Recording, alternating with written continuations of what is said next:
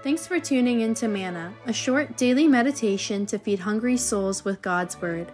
These episodes were prepared by ordained ministers for a radio broadcast called Voice of the Church and are now republished by the Reformed Perspective Foundation, a Canadian charity that applies biblical truth to the issues of our time.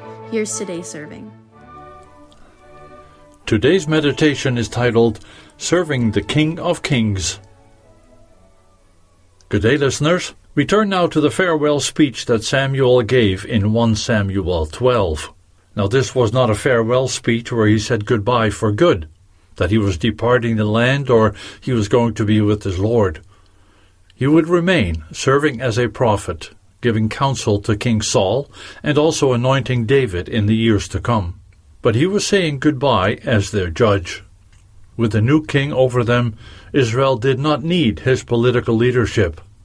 The kings would be rulers and judges from that day onward.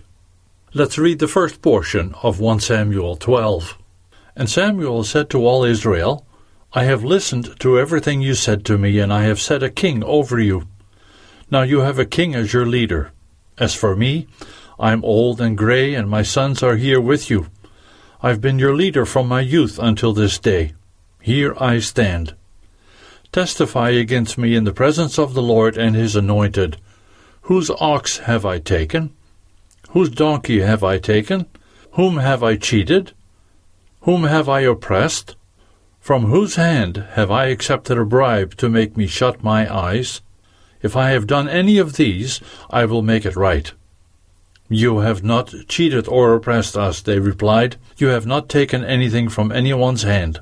Samuel said to them, The Lord is witness against you, and also his anointed is witness this day, that you have not found anything in my hand. He is witness, they said.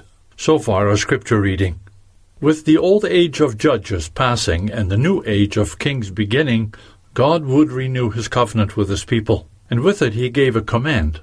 If you will fear the Lord and serve him, and obey his voice and not rebel against the command of the Lord, and if both you and the king who reigns over you will follow the Lord your God, it will be well. Samuel had reminded Israel of all the great things that God had done for them in ages past.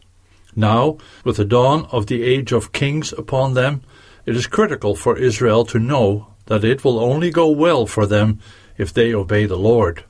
There is a triple exhortation here to fear, to serve, and to obey, which characterizes the basic condition for a good relationship between God and his people.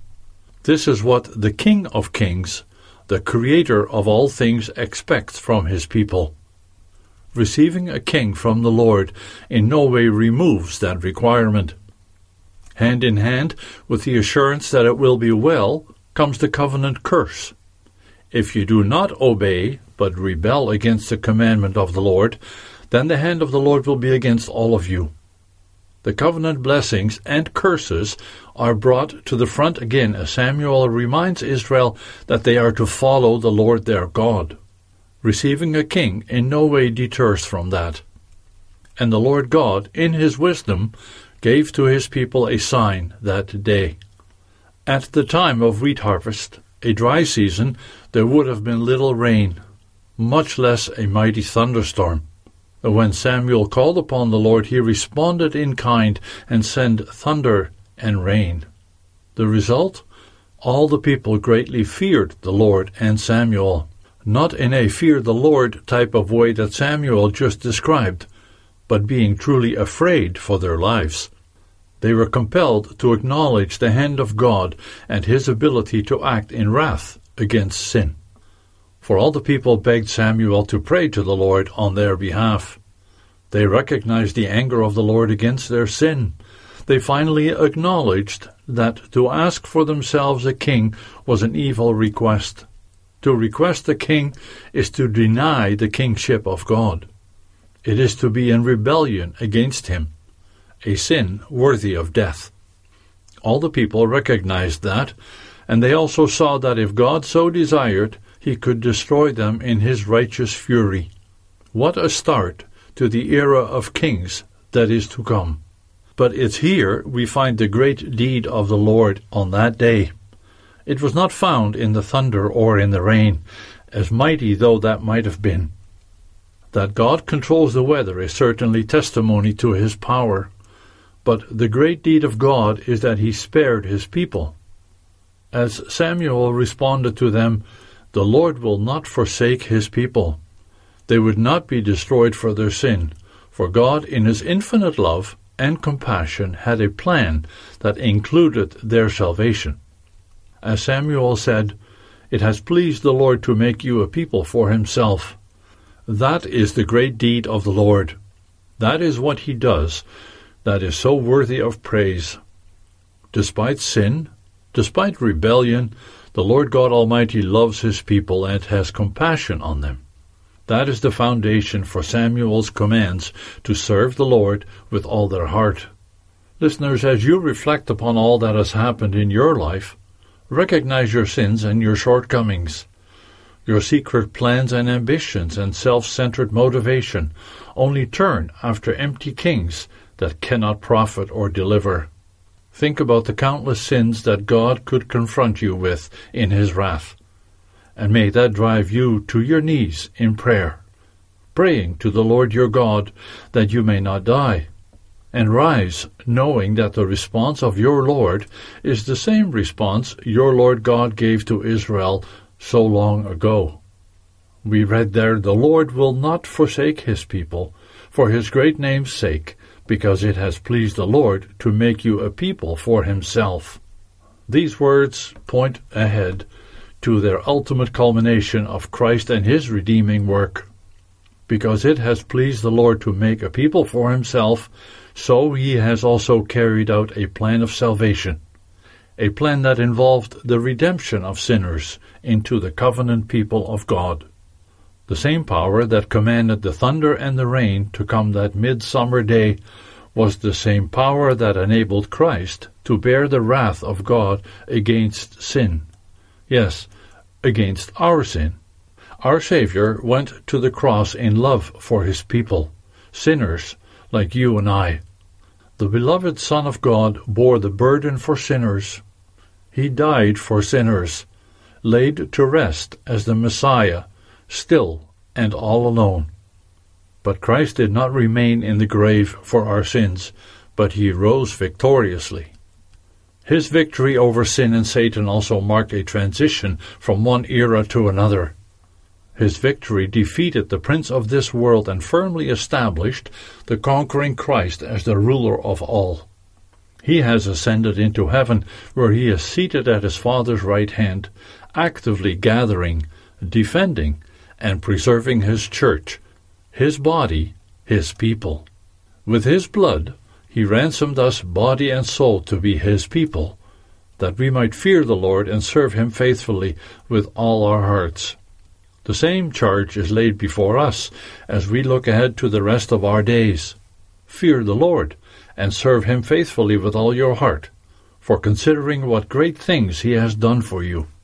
If all Israel acknowledge their sin on account of God sending the rain and the thunder, how much more ought we to acknowledge our sin on account of God sending his Son to die for them? If Israel was given the command to fear the Lord and serve him faithfully on account of God delivering them from the hands of the Egyptians and the Philistines and the Ammonites, to make them a people for himself, how much more ought we to fear him and serve him faithfully on account of God delivering us from our sins and slavery to sin? to make us into a people for himself. The same covenant blessings and curses Samuel spoke in verses 14 and 15 are given to us. If you will fear the Lord and serve him, and obey his voice, and not rebel against the commandment of the Lord, and if both you and the king who reigns over you will follow the Lord your God, it will be well. But if you will not obey the voice of the Lord, but rebel against his commandments, then the hand of the Lord will be against you and your king. Even more so for us, for our king is not a sinful man who rules imperfectly, for our king is the just and perfect Jesus Christ, Son of God, who submits to his Father perfectly. Your plans for your future, listeners, need to be made with this in mind.